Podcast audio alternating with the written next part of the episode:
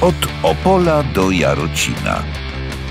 Max Cegielski i Narodowe Centrum Polskiej Piosenki zapraszają. Odcinek piąty. Rok 1982. Kto jest wolny, a kto jest zniewolony?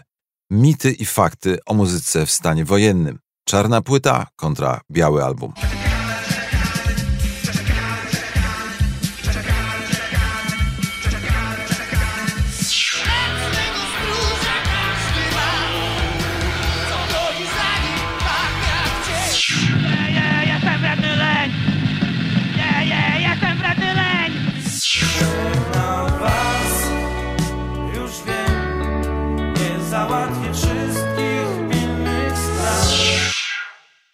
Gasnącej gospodarce zadawane są codziennie nowe ciosy.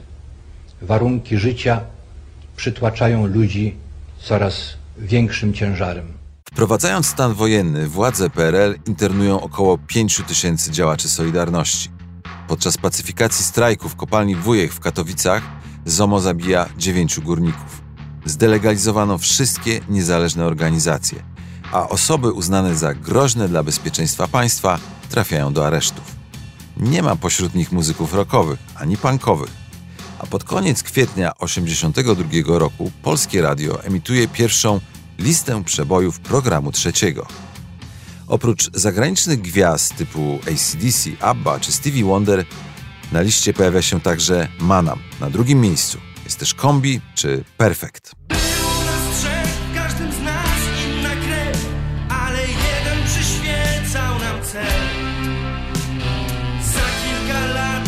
Mieć u stóp cały świat, wszystkiego dół. Jeszcze w 1981 roku ukazuje się biały album zespołu, który pierwotnie nosi ironiczną nazwę Perfect Super Show and Disco Band. W trakcie stanu wojennego wychodzi z kolei album UNU. Tytuł pochodzi od oznaczeń wojskowych samochodów. Z tej właśnie płyty pochodzi autobiografia Przebój roku w Trójce. Śpiewany przez tłumy hymn pokolenia urodzonego po wojnie, które ma mniej więcej 10 lat, kiedy pojawiał się Elvis Presley i rock and roll. Autorami tekstu autobiografii są Bogdan Olewicz i Zbigniew Hołdys. W pierwotnej wersji wujek Józek zmarł, darowano reszty kar, ale cenzor domyśla się, że chodzi o Stalina, więc dokonano zmian w piosence. Przechlapałem swój czas, najlepszy czas. To brzmi jak życiowy rachunek sumienia tych, którzy w 81 roku mają już około 30.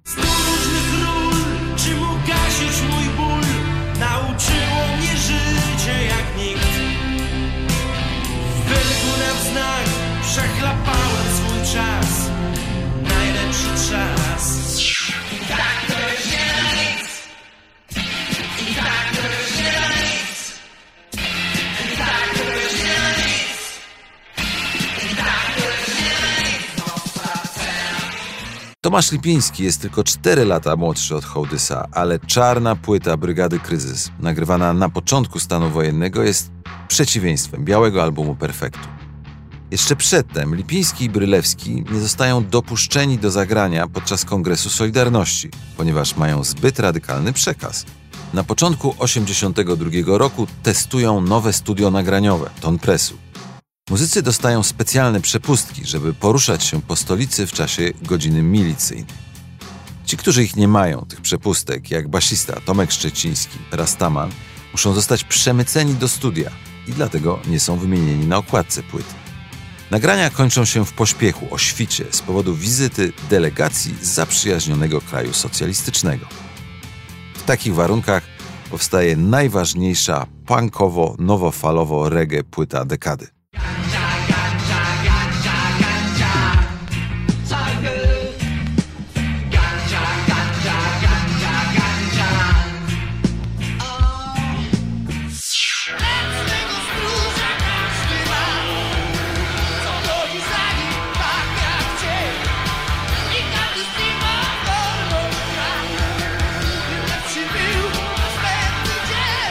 Na początku roku w krakowskim Teatrze Stu swój album nagrywa z kolei grupa TSA już wtedy spór o to, kto walczy o wolność, staje się wyraźny.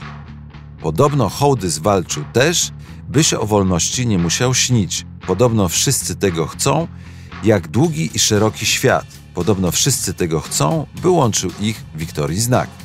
Trochę ironizuje wokalista Marek Piekarczyk. Niektórzy mają pretensje, że w stanie wojennym hołdy z Tadeuszem Nalepą weryfikowali muzyków. Ja powiem, całe szczęście, że hołdys to robił. Wyglądało tak parodia, jak go komuna wykorzystuje, żeby sankcjonować młodzież, która chce grać. A tak mówił Brylewski w autobiografii Kryzys w Babilonie Rafała Księżyka. Poza tym Perfekt regularnie prowokuje publiczność i milicję, śpiewając Chciałbym bić zomo jeszcze. Chciałbym być sobą,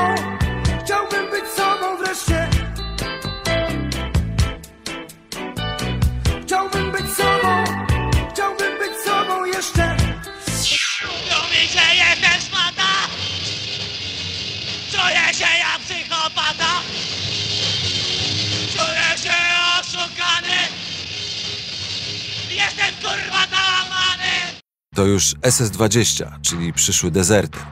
W filmie dokumentalnym nagranym w 1982 roku przez Juliana Pakułę.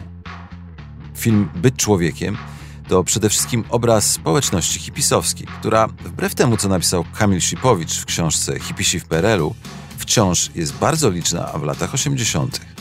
Początkujący, nieliczni punkowcy są tu przedstawieni jako agresywny kontrapunkt do pacyfistów i heroinistów. Jeden z punków mówi: Jestem ujarzmiony przez sytuację, która w tej chwili panuje. Mamy pewne perspektywy życiowe, ale jakie? Za 30 lat mieszkanie, za 20 lat y, samochód. Po co mi to? Jak ja mam 20 lat czekać na samochód, to ja na to staram.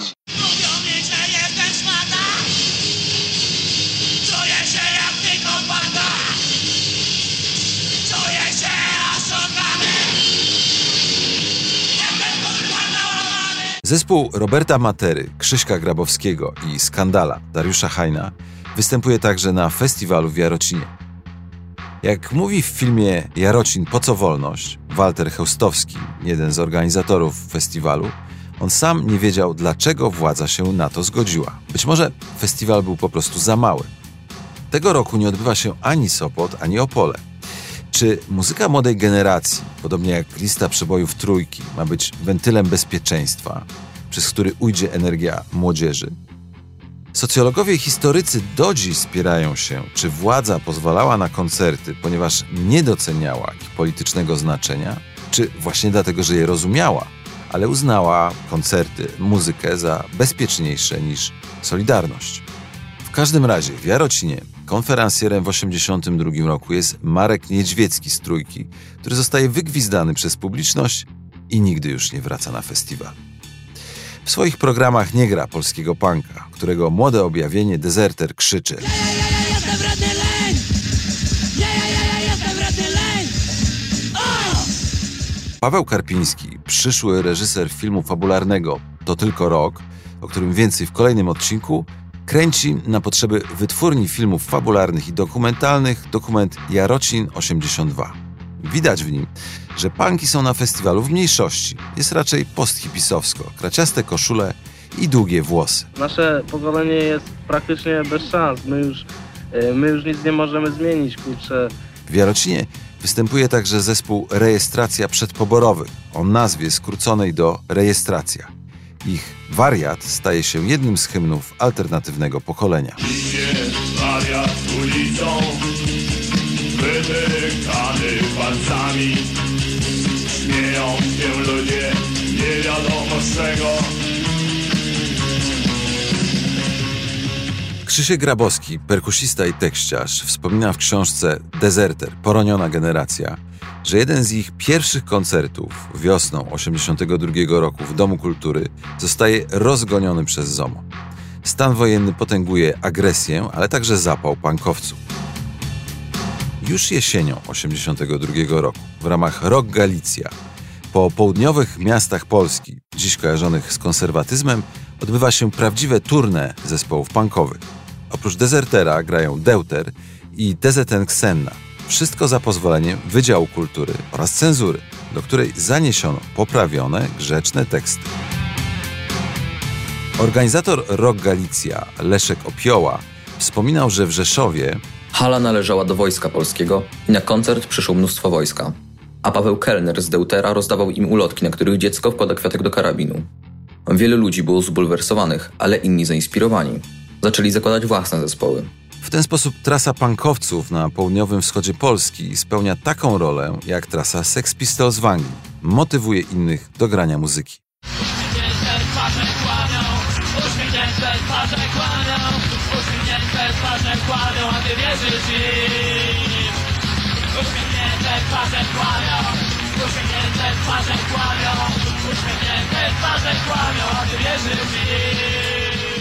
Tak gra Deuter w Rzeszowie.